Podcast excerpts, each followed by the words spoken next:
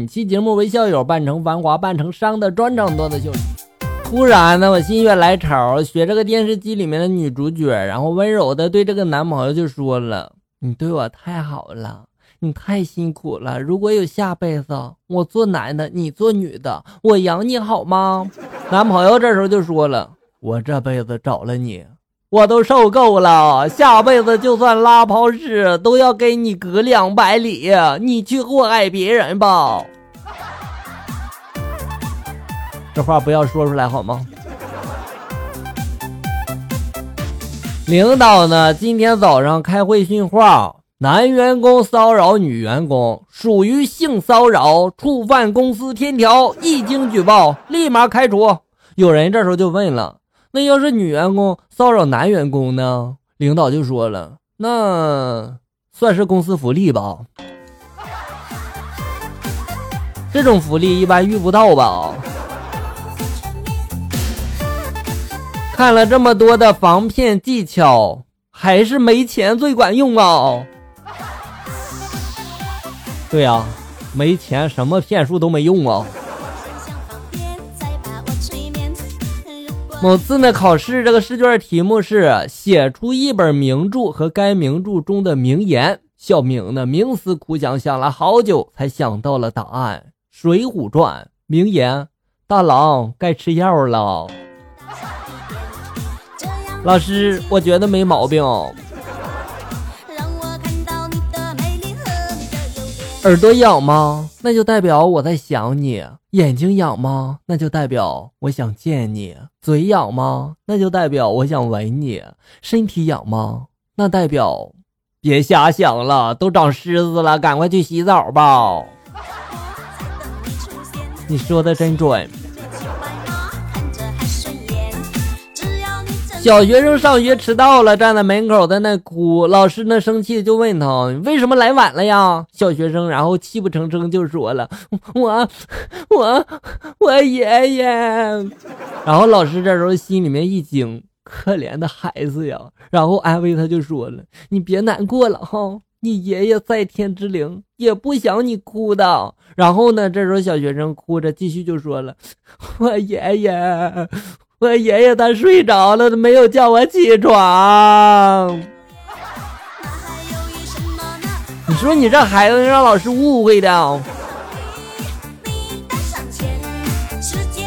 有一个某通讯部门的男生追我，他做了一件事，这简直是我这么多年来收到了最特别的、最深情的表白了呀！他把我们整座楼附近的 WiFi 信号都加强了。哇，好厉害！这就是爱情的力量。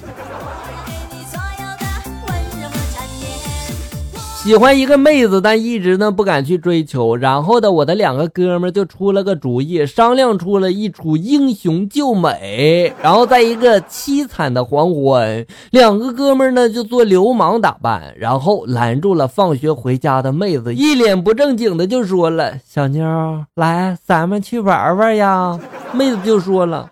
好啊，只留下躲在墙角的我，看着他们三个人远去的背影，泪流满面。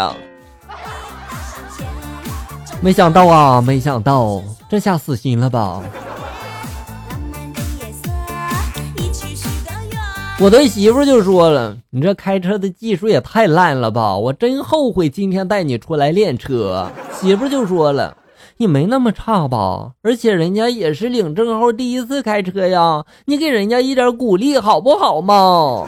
看着媳妇撒娇的样子，我只好无奈的摇了摇头，用安全锤敲碎了车窗，游了出来。哎呀，我去，这不能原谅！你看都开河里去了。我一个同乡，然后大学四年的没交学费。这个毕业的时候，学校他不发给他毕业证啊，他就和教授说了，能不能让我看看我的毕业证啊？然后呢，教授呢就给他看了一眼，结果他就把毕业证上面的那个号码给记了下来，在外面办了一个假证，但号码是真的呀，在网上一查和真的证一样的用，我也是醉了，我只能说这小子记性真好。同学聚会，女同学们都在感叹，说自己长得丑，只能嫁给一个长得一样丑的男人。说完呢，大家都看了看最漂亮的女同学，女同学呢，哎的一声，然后就拿出了手机给大家看自己的老公的照片。姐妹们呀，我长得是漂亮，但是也嫁给了个很丑的呀。我就是想亲自告诉你们，爱情不是靠脸的，而是靠感觉啊。说完，他有意无意的就摸了摸他无名指上起码十克拉的钻戒。我想说，有钱就有爱情。不知道大家有没有遇见过这种人，在公交车上看见有老人站着吧，就装睡，为了不让座啊，然后装呢又装不好，时不时的还眨眨眼看看老人下车了没。我和他们就不一样，我装的特别的像，谁叫我我也不答应。到总站了，司机叫我我也不答应，警察医生叫我我也不答应，后来吧法医叫我我也不答应。那最后你是不是被活埋了？出差前和老婆大吵了一架，坐上车之后呢，我又冷静的想了想，感觉骂他的话有些过分了，正准备打个电话跟他道歉呢，他发来了一条短信，就说了：“你走的这么急，哮喘的药你带上了吗？”我当时一摸口袋啊，暗叫了一声“不好”，然后故作犯病的回道：“没呢，我已经开始喘了。”怎么办呀？几秒钟之后，短信回过来了，就说了：“哦，那我就放心了。”哎呀，离婚！今天晚上和老婆吵架，然后呢，我就叫街上买了烧烤和啤酒，一个人在那喝。为了让老婆感受到我的伤心，我特意照了相片发给她。结果二货老婆就说了一句。你买烧烤的钱哪里来的呀？速度给老娘滚回来啊！不然就别回来了。我让你嘚瑟，你个气管炎。